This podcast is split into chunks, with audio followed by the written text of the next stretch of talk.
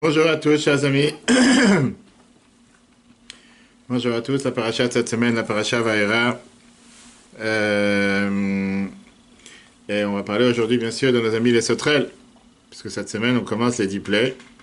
On a les premières 7 plaies dans la paracha de cette semaine. Cinquième plaie, sauterelle. Les sauterelles, c'est la deuxième plaie. Donc c'est grenouille. Pardon, les grenouilles. Désolé. Les grenouilles, je parle des grenouilles, oui, exactement. Et c'est ce qu'on va parler aujourd'hui des grenouilles. Alors, c'est pas pour, pour inciter les gens à manger des cuisses de grenouilles qui sont pas cachères, mais c'est surtout pour voir un point central, un point énormément important qui est le danger de l'indifférence. Le danger de l'indifférence, qui veut dire savoir prendre position. On a déjà vu ça la semaine dernière. On peut voir ça dans l'application. Ouais. Et bientôt aussi sur Spotify avec Iov quand euh, notre cher ami euh, Pharaon a voulu prendre la décision de vouloir exterminer tous les enfants juifs, il avait trois conseillers, dont un qui était Iov, qui n'a pas voulu prendre position. Il a fait comme s'il n'est pas au courant. Il n'a pas voulu dire si c'était quelque chose de bien ou quelque chose de mal. Bilam était celui qui a encouragé Pharaon en disant oui, bien sûr, il faut exterminer ce peuple. Celui qui a pris position, c'était. Yitro. Et grâce à ça, il a été récompensé. Il a été récompensé du fait que ses petits-enfants faisaient partie, bien sûr, du peuple juif avec les enfants de Moshe. Et Bilam a été puni. Bilam a été puni du fait qu'il est descendu, il a été tué par les descendants de Moshe, etc. Alors, je une question comment ça se fait que Yitro il a mis, il a mis en prison Moshe 10 ans? Ouais, après, changeons pas de sujet, c'est tellement long aujourd'hui déjà le sujet, après on va y arriver. Euh, on va parler d'abord en détail quelle était cette plaie des sauterelles? C'est ce qui nous intéresse aujourd'hui, numéro un. Et on va voir après quel enseignement on apprend par rapport à la mission de chacun d'entre nous, parce que ça c'est le plus important. La deuxième plaie. On c'est un merveilleux cours d'ailleurs, lundi soir que je conseille vivement à tout le monde de revoir sur l'application eTorah, sur le fait de comprendre la composition des dix plaies. Trois groupes. C'est fait exprès, pas seulement pour les Égyptiens, mais essentiellement pour le peuple juif, pour se rappeler qu'il y a un Dieu sur terre, comprendre que Dieu agit à chaque instant, que Dieu gère la nature, etc. Avant d'arriver au texte numéro 1 qu'on a dans la paracha cette semaine, chapitre 7, versets 26-27, avant d'être libéré d'Égypte, on voit que la Torah nous dit que Dieu a montré aux, Égyptiens sa force et les a punis pour avoir euh, rendu esclaves et fait des travaux forcés contre le peuple juif. Dieu a demandé à Moshe et Aaron d'aller voir Pharaon et lui demander en son nom de libérer le peuple juif. Et Dieu lui dit que, en même temps, il va endurcir le cœur de Pharaon, parce qu'à chaque fois, il va refuser de les laisser partir, automatiquement, à chaque fois, arriver avec une nouvelle plaie.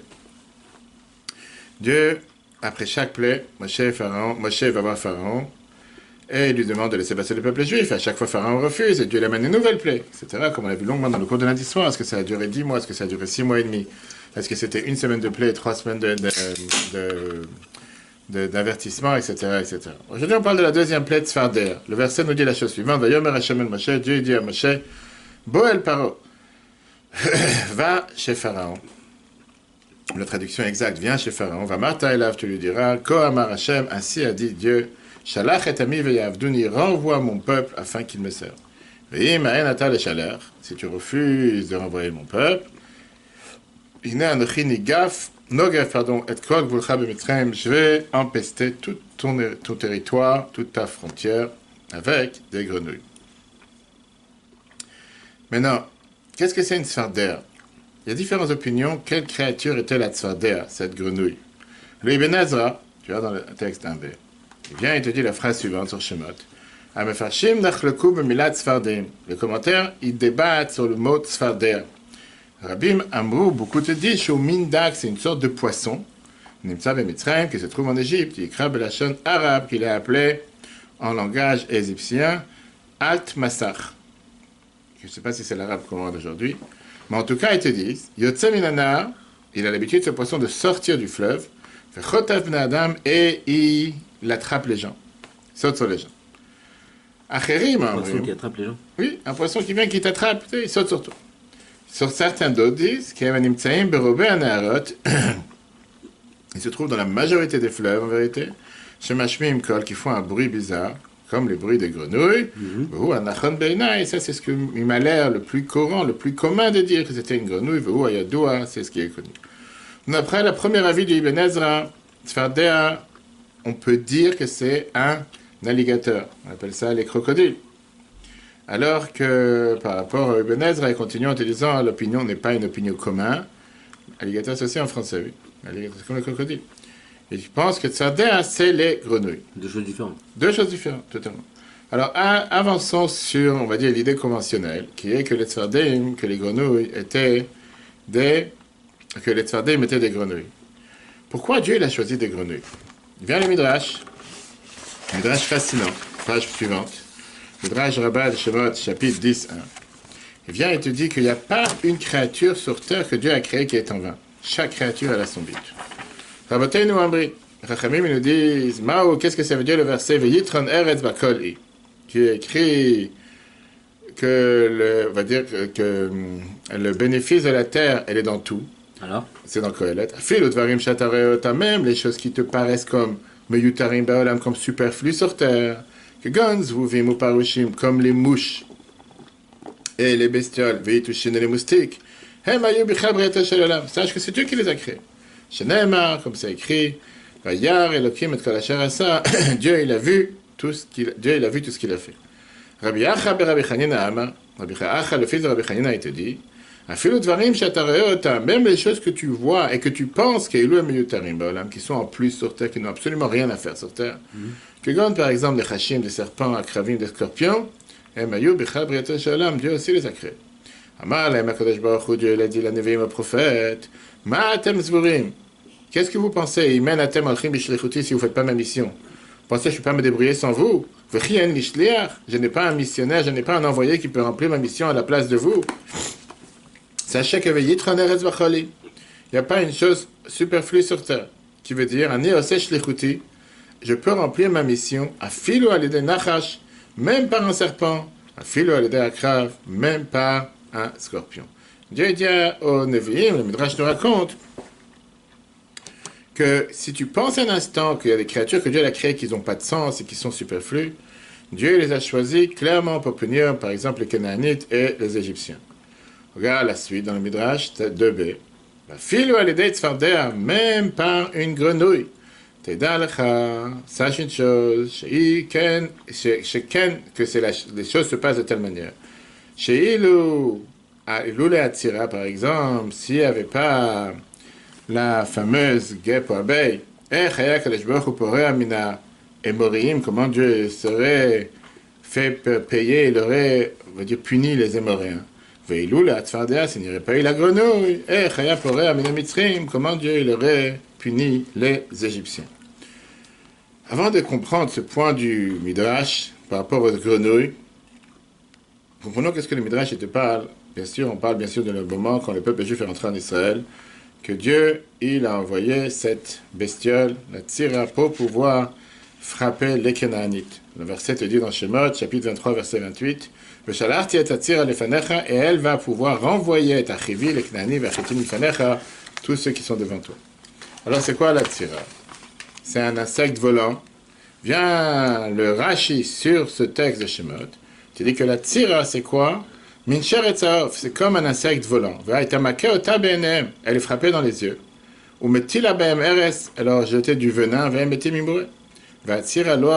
n'est pas passée par le Jourdain. C'est quoi le chiti et le knani? C'est quoi ces terres La terre de Sichon et Nog. Le Ficha, c'est pour ça, Mikol, Sheva Umot de sept peuples, l'Omanakan et la El, où il a compté que cela. Vechivi et le Chivi, Afapi Sheume, vers Yarden, même s'il fait partie de l'autre côté du Jourdain.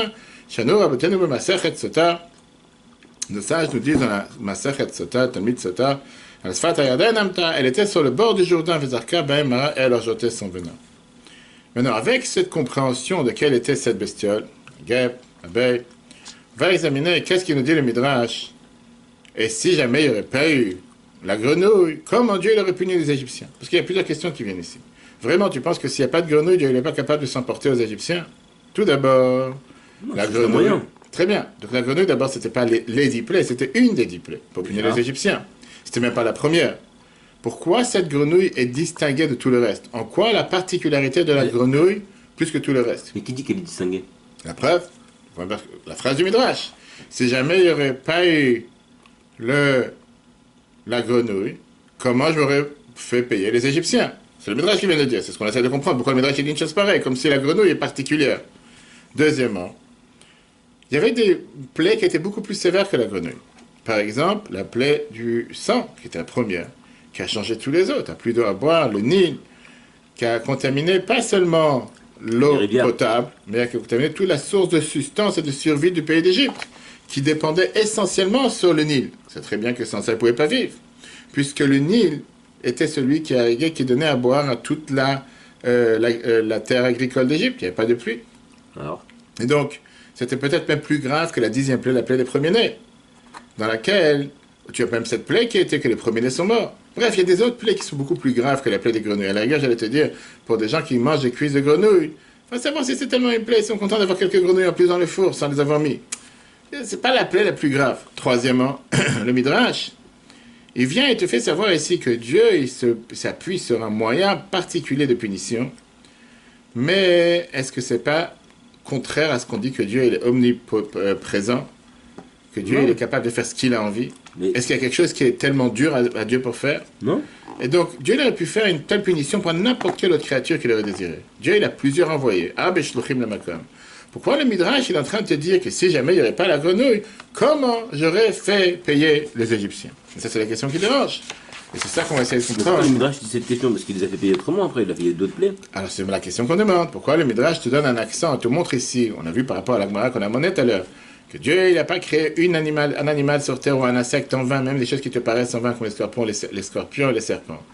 Il te dit, voilà la grenouille, que sans ça, Dieu n'aurait pas pu se faire payer la tête des Égyptiens.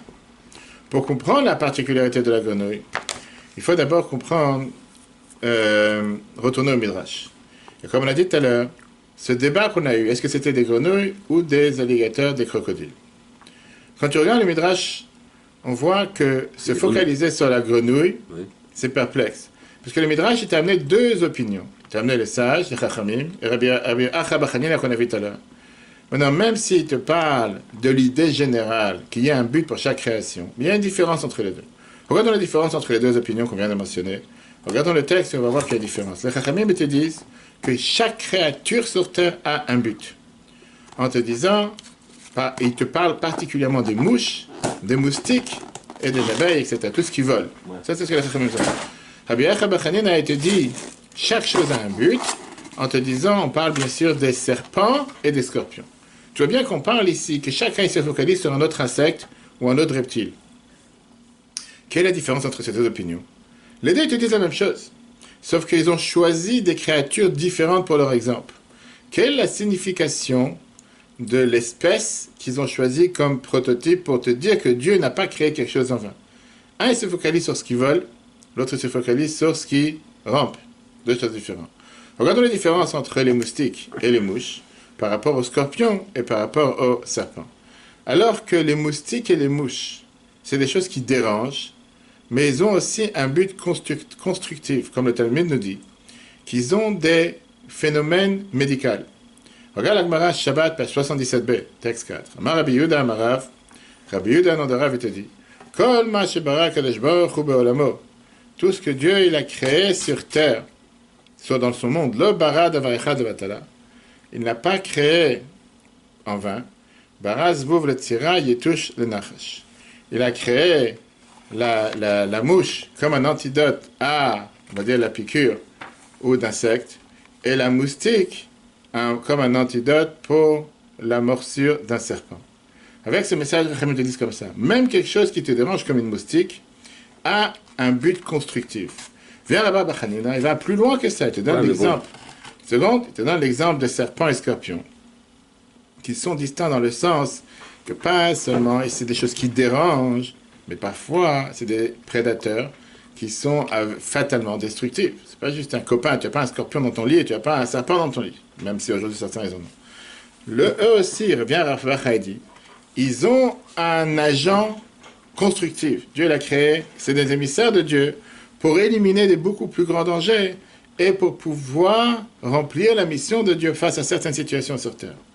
Maintenant qu'on apprend et qu'on a compris la nuance de la différence qu'il y a entre ces deux opinions dans le Midrash, essayons de comprendre la question suivante. Comment ça se peut qu'une fois que la Midrash te donne que chaque créature que Dieu a créée, il a un but, destruct- un but pardon, destructif, mais il a aussi un but constructif. Rabba Chabachanina, il vient, il continue en te rajoutant la phrase, même les, même les, même euh, les grenouilles. le fait que les grenouilles ils ont aussi, est-ce que ça veut dire que les grenouilles ils ont un but plus intéressant que les scorpions et les serpents Les grenouilles, comme, comme on l'a vu tout à l'heure, la majorité du temps, on va dire c'est une nuisance. Ça dérange, mais ils ne sont pas plus ven, ven, euh, venimeux, venimeux, oui Vénémeux. Vénémeux, merci. Ils ne sont pas plus vénémeux, ils ne sont pas plus dangereux que les scorpions et les serpents. Une fois que tu as parlé des scorpions, des scorpions et des serpents, il te dit, et même les grenouilles, comme si tu arrivé au summum des choses. Les grenouilles, c'est pas si dangereux que ça. Tu as des gens qui ont des grenouilles chez eux. C'est pas, pour ça que je dis, on va essayer de comprendre qu'est-ce qui se cache derrière ce message et qu'est-ce qui se cache derrière ce, cette histoire des grenouilles. C'est très bien. Tout de suite Regarde, regarde, Attends, attends, patience, c'est tellement riche. On va voir tout de suite que la Torah, les Chachamim nous enseignent, la Chassidou nous ramène, qu'en règle générale, la Torah n'est pas là pour apprendre seulement le sens simple du verset. Et le Midrash, certainement, il te cache ici aussi une couche profonde, quelque chose qu'on appelle dans la Rash, il te dit plusieurs fois, Yena Shel Torah, le vin de la Torah. Il y a les choses, les, choses, les explications profondes qu'au premier abord tu ne comprends pas. Regarde un peu avec plus de finesse, tu vas comprendre. Maintenant, la manière conventionnelle de comprendre les diplômes, on a vu ça longuement dans le cours de lundi soir, comme j'ai dit tout à l'heure, que je conseille vivement à tout le monde de revoir parce que ça explique tellement la confection et la manière comment Dieu a créé trois groupes de plaies à chaque fois de la même manière, avertissement, après sans avertissement, quel était le but qui se cachait derrière les diplômes?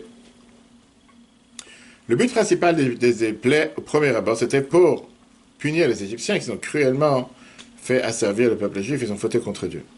Mais beaucoup de commentateurs te disent que les plaies n'était pas seulement contre les Égyptiens, comme on l'a vu dans le cours de lundi soir, mais surtout pour démontrer la main et l'existence de Dieu et la force qu'il a sur les Égyptiens.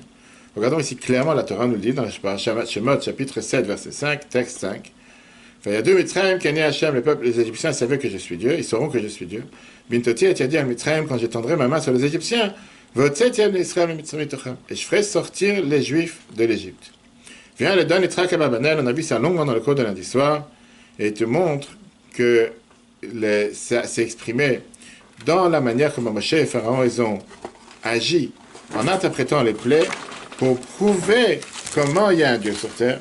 Le fils, Pharaon, tu as dans les dans Shemot, chapitre 7, verset 14. Texte 6, puisque Pharaon puisque Pharaon est venu se battre contre Moshe, comme j'ai expliqué dans les trois niveaux, qui étaient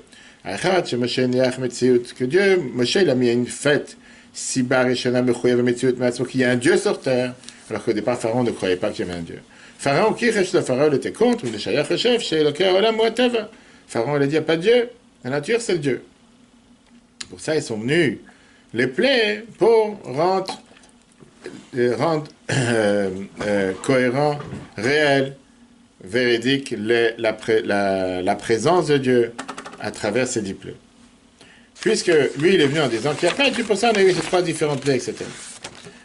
Exactement la même chose, exactement la même chose on a quand tu parles dans le prophète Bilam. Malgré que Bilam était aussi un fauteur, mais lui aussi, il a reconnu comment il était dépendant de Dieu. Et à chaque fois, il dit qu'il n'est pas capable de pouvoir faire quelque chose contre la volonté de Dieu. Il dit à Balak, même si tu me payes des fortunes, etc., je ne peux pas faire quelque chose contre la volonté de Dieu. Malgré que Balak était le roi de Moab. Regardons dans le texte numéro 7. On voit que Vayan, Bilam, Vayomer, de Balak. Bilam, il vient et dit au serviteur de Balak, Imiten li Balak, Melo beto kesef Balak, il me donne tout son argent, plein d'argent et d'or de sa maison, lo et je ne pourrais pas me battre contre la volonté de Dieu. Et le Kai, notre Dieu, la sorte qui t'en a donné à faire quelque chose de petit ou de grand. Viens le Talmud. Et le Talmud, il te parle des gens qui sont venus et qui ont accepté cette notion de servir Dieu. Mais au même moment, ils n'étaient pas totalement connectés avec Dieu en disant que eux, pour eux, ils pensent que ni le peuple juif, ni leur Père qui est dans le ciel existent. C'est, on dit, il y a un Dieu qui a créé. Regarde comment l'Agmara te dit ça dans l'Agmara Manachot, page 110. Amar Abia Bamar Yitzhak Amarav, Friza Vamrel Amarayud Amarav, Mitzur, depuis la ville de Tzur jusqu'à Katigni Makirim et Israël Vatavim Shvashamayim. Ça, c'est la moitié du monde dans lequel on reconnaît Dieu, on connaît le peuple juif et leur Dieu qui est dans le ciel.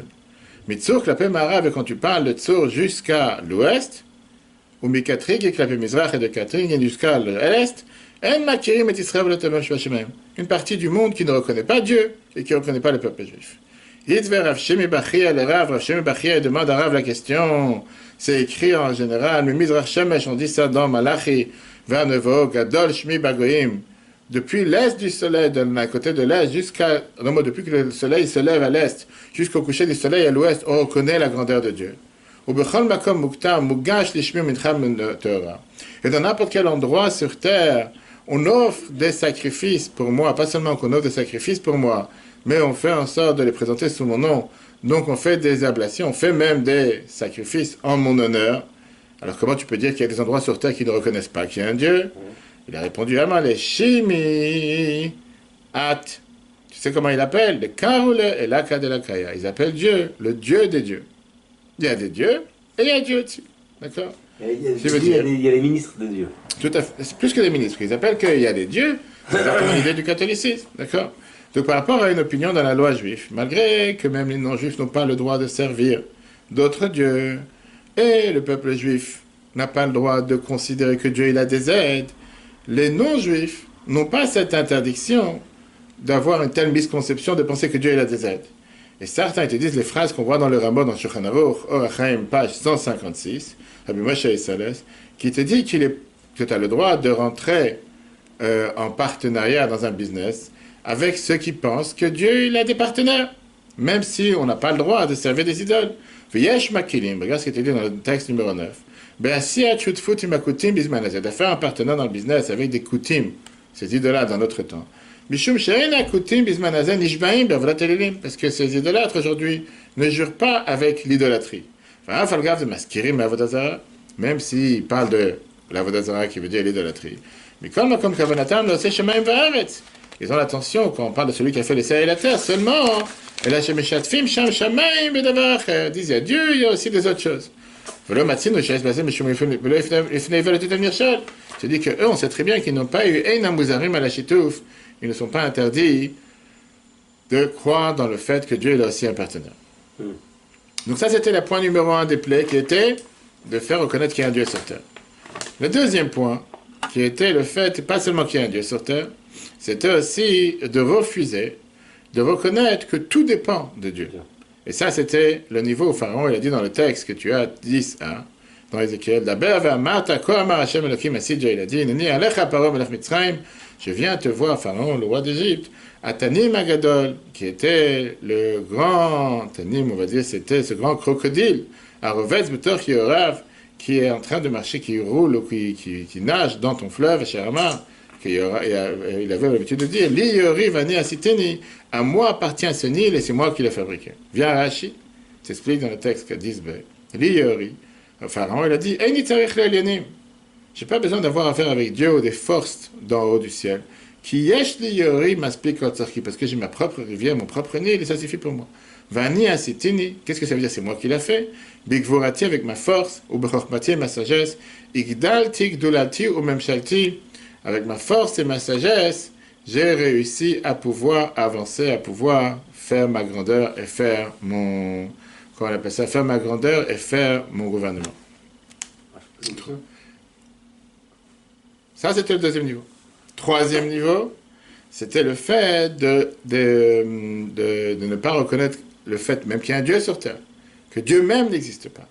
Ça, c'est ce qu'on appelle l'athéisme, totalement athée. Maintenant, pourquoi ça s'est considéré totalement le pire? Pourquoi tu considères ça le plus grand vilain, celui qui est athée Parce que l'athée, c'est apparemment celui qui est le plus répréhensible du fait que les autres catégories, ils reconnaissent plus ou moins qu'il y a un Dieu, sauf qu'il n'est pas mélangé dans les affaires, il n'est pas en train de gérer le monde à chaque instant. Et dans un certain sens, tu peux dire que le deuxième, il est beaucoup plus pire, parce que l'athée, c'est quelqu'un qui vient et qui te dit, il met en défi Dieu. Il se dit que Dieu est tellement méchant, ou il est tellement, il m'embête tellement que je peux me révolter contre lui. Si tu ne crois pas qu'il y a un Dieu, pourquoi tu te révoltes contre lui? Ça montre que, de manière sous-conscience, il réalise que Dieu existe. Mais ce Dieu, c'est un Dieu qui refuse de se soumettre à lui. Oui, Dieu il existe, mais je ne peux pas me soumettre à lui. Et donc, il décide de se battre envers Dieu. Et c'est pour ça que l'athéiste, il vient et te dit, la personne athée te dit, il n'y a pas de Dieu. En deux mots, C'est mieux un athéisme qu'un mec qui se bat. tout de suite, indirectement, il reconnaît qu'il y a un Dieu, sauf que je me soumets pas à lui. La deuxième personne, Pharaon, qui est parmi nous, on l'appelle quelqu'un qui est en l'apathie. C'est-à-dire l'apathie Quelqu'un qui n'a absolument rien à faire. Ça ne le dérange pas du tout. Il peut avoir un Dieu, il peut ne pas avoir de Dieu. Peu importe quoi la réponse, je n'ai absolument rien à faire, parce que moi, c'est moi qui me suis créé. À moi appartient ce fleuve. Dieu, pas Dieu, ça ne me parle pas, ça ne me, touche même pas. Et ça, c'est quelque chose qui est le plus dur à toucher. Quand tu parles d'un athée, un bon, tu dis, il n'y a pas de Dieu, ou bien que je me débrouille sans Dieu, mais il s'énerve contre Dieu, parce qu'il, enfin fond du même, il sait qu'il y a un Dieu, sauf que ce n'est pas un Dieu que je vais me soumettre à lui. Pharaon, il va te dire, c'est qui Dieu? C'est moi Dieu. On peut comprendre ça en remarquant aussi la même chose qu'on a dans notre âme. Regardons comment le Rabbi Shalom David de Levav, le Rabbi Racham, dans cette fila, il explique ça. Texte 11. Il dit que il y a trois types d'animaux et il y a trois types d'âmes animales. Tu as trois types d'animaux, trois types d'âmes animales. Un décret, le taureau, le mouton et la brebis. Est-ce qui est la brebis, qui est la brebis ou est-ce elle est très forte. Elle ne va pas bouger facilement de sa place. Il n'est pas en train de s'émouvoir. Pas qu'il est méchant. Des fois, il reste sur place, il ne bouge pas un chef. Qui ne va pas bouger. Il faut que tu le tires. Il ne va pas bouger. C'est là que tu reconnais quand tu veux le bouger à faire quoi que ce soit.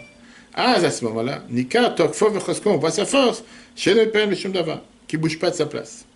Shor, un taureau, c'est déjà différent. Ou Shor, Nagar, il peut encorner. Chez Maré, Tokfo, il te montre sa force. Vechesko, le Nagar, les votes. Pas seulement qu'il ne bouge pas de sa place, tu commences à l'énerver. Il peut commencer à courir contre toi, commencer à te faire du mal. Qu'est-ce que c'est un mouton?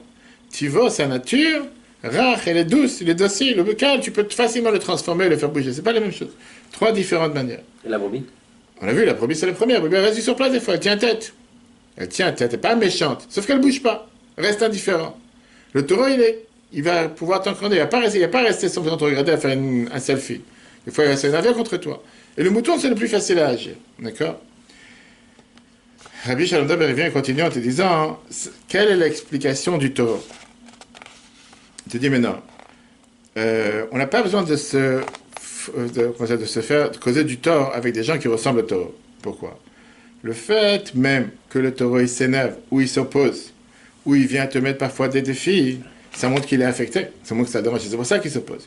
Une telle personne peut se agir de deux manières. Ou bien il est dérangé par ces situations spirituelles qui va s'éveiller à faire tchouva. Par ça que tu es venu, que tu lui as demandé de faire quelque chose, de faire une mitzvah, tu as réveillé ça n'est jamais une seconde. Ou bien le contraire, il va se battre et il va s'opposer. Maintenant, c'est possible d'agir avec une telle personne et aider une telle personne. Parce qu'il y a une lumière qui agit à l'intérieur de lui. Il y a un côté qu'on peut. La seule raison pourquoi il s'oppose, c'est parce qu'il n'est pas encore prêt pour pouvoir faire le pas et d'aller en avant. Il dit par exemple, tu parles d'une idée que Dieu existe et que quelqu'un vient et te dit ça n'existe pas. Et il est très excité, commence à être pendant un cours, pendant une conférence, pour quoi que ce soit. Arrête avec tes bêtises, il n'y a pas de Dieu. Ça, c'est la personne que tu peux avoir le plus d'impact sur lui. Par contraste, la brebis, elle n'a absolument rien à faire. Elle n'est jamais excitée. Elle est calme, froid. Elle n'a pas bougé, elle n'a pas s'énervé, elle n'a pas s'énervé contre toi. Tu as prié, tu n'as pas prié, tu as mis les films, tu n'as pas mis les films, tu es content, tu n'es pas content, elle n'a rien à faire. Une telle personne, pareille, elle n'est pas bougée par la sainteté, pas bougée par Dieu. Tu parles mieux, parle mieux, c'est exactement la même chose. Et donc c'est pour ça qu'il te compare la, personne athée à un taureau. Parce que le fait même qu'il agit avec passion, en s'opposant à la fête même qu'il y a Dieu sur terre, c'est qu'il sent qu'il a une signification, il sent qu'il a une connexion avec Dieu. Alors que à la place de l'exprimer de manière positive, il l'exprime de manière négative. Par contraste, le deuxième niveau de la personne athée, c'est quelqu'un qui n'en a absolument rien à faire du fait qu'il y a quelqu'un qui est existant sur Terre. Maintenant, comment une créature sur Terre remplit son but? On a compris qu'est-ce que ça veut dire l'apathie envers Dieu. On va comprendre qu'est-ce que ça veut dire l'hostilité envers Dieu. Et là, on va comprendre quel est le but, pourquoi Dieu a créé chaque sur terre.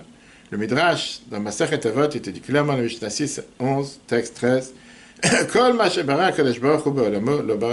Tout ce que Dieu a créé sur terre, n'a pas créé seulement pour sa gloire. Sheneemar, comme c'est écrit, tout ce qui est appelé en mon nom, va dire pour ma gloire. Brativ, Yetzartiv, en fait, c'est moi qui l'ai créé, comme on dit tous les matins dans la prière. Hachem Yimloch, l'âme va Dieu règne éternellement. Chaque chose que Dieu a créée sur terre, il a créé pour son honneur. On peut voir ça avec tellement de créations que Dieu a créé qui sont pour son honneur. Et la création remplit le but pourquoi Dieu l'a créé. Plus c'est clair le but pourquoi Dieu l'a créé, plus la révélation de la gloire de Dieu est dévoilée sur terre. Alors revenons à ce qu'on a dit au départ. Malgré qu'on sait très bien que Dieu a créé chaque chose avec un but. Ah, mais la Le but, là, tout de suite, tout de suite, tout de suite. Le but n'est pas tellement apparent. Il y a trois niveaux de création que le but, il est totalement caché à l'intérieur, qui correspond aux trois niveaux de non-reconnaissance de Dieu qui, sont qui correspondent aux trois types de plaies qu'on a vu tout à l'heure. Et on va tout de suite revoir par rapport aux trois messages, trois exemples qu'on a dit au départ. Certaines créations, apparemment au départ, ils ont l'air comme s'ils n'ont aucun but, et parfois même ils te dérangent. Quand tu ré- réalises l'analyse qui vient dévoiler le but pourquoi Dieu les a créés sur Terre, ils viennent avec un but positif, comme les moustiques et les mouches. Personne ne va avoir des moustiques et des mouches chez soi, mais il y a un but. Dieu les a créés avec une raison.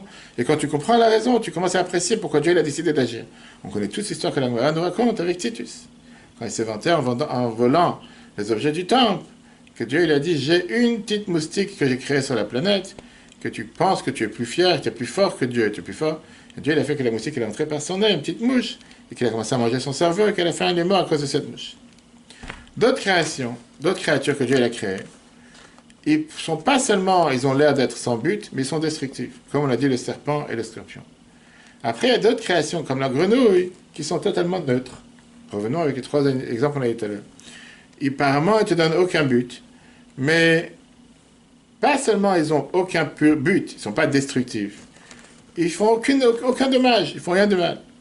Ils sont, on va dire, euh, Exactement, ils sont contents pour eux-mêmes. Ils sont dans la boue, ils sautent, ils partent d'un côté et de l'autre. Ni bonjour, ni au revoir, ils n'ont rien à faire avec toi.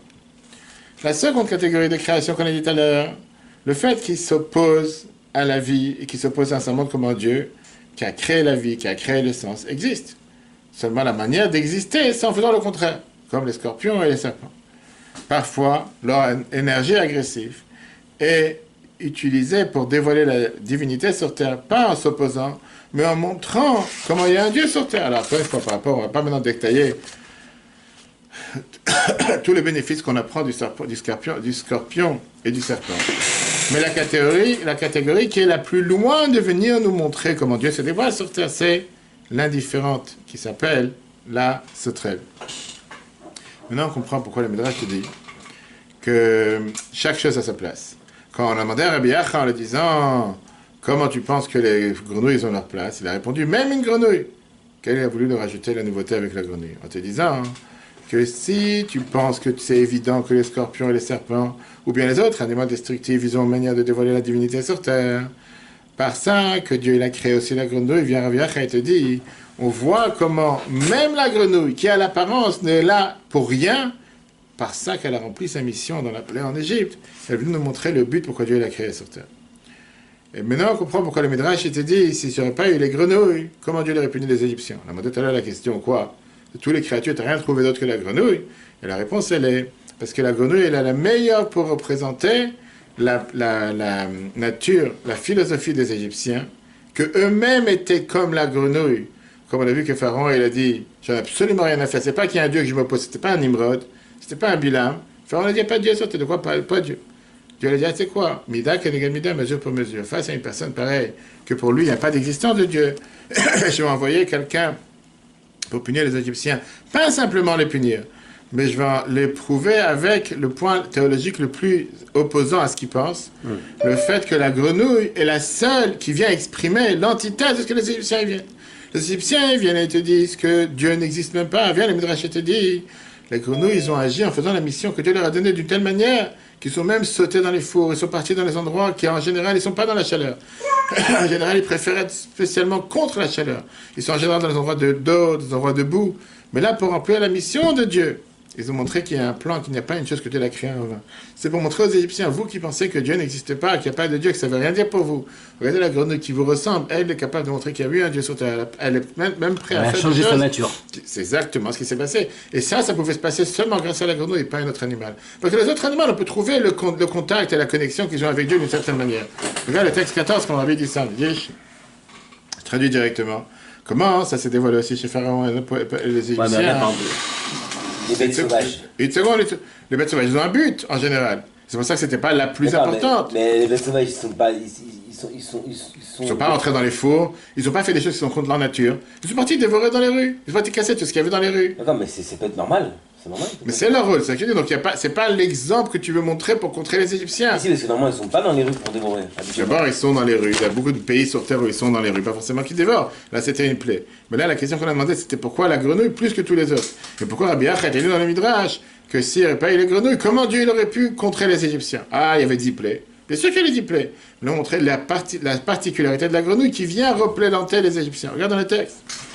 Une grenouille qui a une existence, qui n'est pas seulement qu'elle ne dévoile pas l'existence de Dieu. Mais quand, quand on parle de Pharaon et Mitzrayim, pardon, les Égyptiens, que pas seulement qu'ils n'en ont rien à faire de l'existence de Dieu, mais il te dit que Dieu cherchait à quoi? Qu'au final, à la fin, Pharaon, il a fait tchouva, il a dit, Ani Hashem, il a dit qu'il y a un Dieu sur terre. Ça, ça s'est dévoilé par les grenouilles.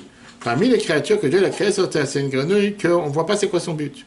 Même pas comme on voit chez les moustiques, et on ne voit pas non plus le but de détruire, comme on voit chez les serpents et les scorpions. Comme elle était là, apparemment, elle n'a aucun sens. Mais juste par les grenouilles qui sont parties en mission de Dieu, ça brisait cette clipa, cette force du mal égyptienne qui venait en disant L'iori vania sitani, c'est moi qui existe, il n'y a pas d'autre Dieu sur terre. C'est grâce à la grenouille qu'on a su qu'il y a un Dieu sur terre. Et ça, c'est démontré. Alors comment ça se fait que grâce à cet exemple-là, il a encore endurci? Parce que Ah, justement, ça si- c'était une manière. ah, ça, c'est- on a vu ça dans le cours dans l'histoire, on a vu ça dans les cours précédents qu'on peut voir sur les Torah. Non, Ça, Dieu, il avait un but. On a posé la question si Dieu cherchait à se barra- se débarrasser des Égyptiens, il a pu le faire depuis les pas avec la peur des premiers-nés. Mais le, le- le coup le plus dur, et tu, tu évites de dipler, surtout tu évites de faire traîner le peuple juif dix euh, euh, un mois, pardon, dix mois ou un an en Égypte. On a vu ça dans le cours de l'histoire qu'il y avait toute une structure qui était faite pour- particulièrement pour les Juifs, pas seulement pour les Égyptiens. Maintenant, ça a été sur la grenouille. Euh, la conclusion de ce qu'on va voir aujourd'hui, qui est un merveilleux cours, sur le côté Sichot 21, la page 38-44. Maintenant, euh, même si tu as un athée militant qui vient et qui peut endommager la société par ça, qui, rend, qui raffaiblit la foi de Dieu chez les êtres humains, mais ce n'est pas les plus dangereux en termes d'opposition à l'agenda divin qui est sur terre.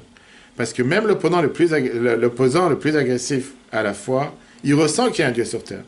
Maintenant, indirectement, il reconnaît l'existence de Dieu par ça qu'il met son énergie pour s'opposer à Dieu. Et donc, de façon ou d'une autre, leur énergie hostile peut être redirigée vers des liens positifs. Par contraste, l'apathie et l'indifférence, c'est juste la négativité, manque d'énergie. Et donc, il n'y a pas vraiment quelque chose à rediriger. Et Wiesel, il a dit la phrase une fois très intéressante en disant que l'opposé de l'amour, c'est pas la haine, c'est l'indifférence.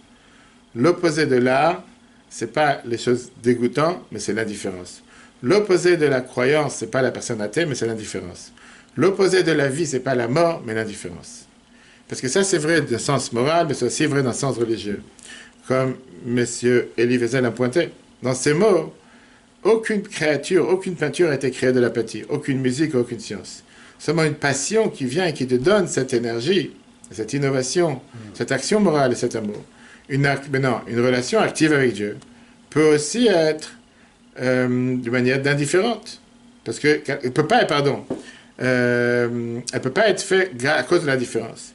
Si tu es indifférent, tu n'as absolument rien à faire, ce serait très très dur à agir avec une personne pareille. Quelqu'un qui bouge pour rien. Maintenant, tu peux avoir quelqu'un qui va passionnément poster sur Facebook les atrocités qui se font dans le monde, et alors tu dis, alors qu'est-ce que ça te parle? Ça ne parle pas, c'est juste une photo encore, c'est juste encore un message. Maintenant, c'est sûr qu'on ne doit pas devenir des athées militants, mais la leçon qu'on peut apprendre, c'est que l'apathie et l'indifférence, pas seulement ne sont pas ensemble avec la vie, avec un sens pour pouvoir remplir notre mission sur Terre. Et c'est pour ça que tu ne peux pas venir et dire, j'en ai absolument rien à faire. Au contraire, tu dois agir, on ne doit pas être comme Pharaon, on doit être comme Moshe. Et si tu n'es pas encore comme Moshe, alors au moins, fais partie des serpents et des scorpions et pas des grenouilles. Et grâce à ça, tu pourras t'en sortir. Merveilleux cours qu'on pourra voir sur l'application. Dans- Dans la vie de tous les jours, la vie disait, c'est pas seulement matériellement, c'est aussi spirituellement. Si tu es au courant qu'un juif, il est dans le besoin spirituellement, il n'a pas mis les tefilines, il n'a pas une mezuzah, il n'a pas mangé cachet, va le voir, va agir, reste pas indifférent en disant en quoi ça me parle, qu'est-ce que ça me concerne? Très bonne journée à tous. Chodesh Tov, ce Shabbat, bénit le mois de Shabbat, qu'on entend des bonnes nouvelles. Le cours est replay sur et bientôt sur Spotify. Très bonne journée à tous et si Dieu veut, à la semaine prochaine.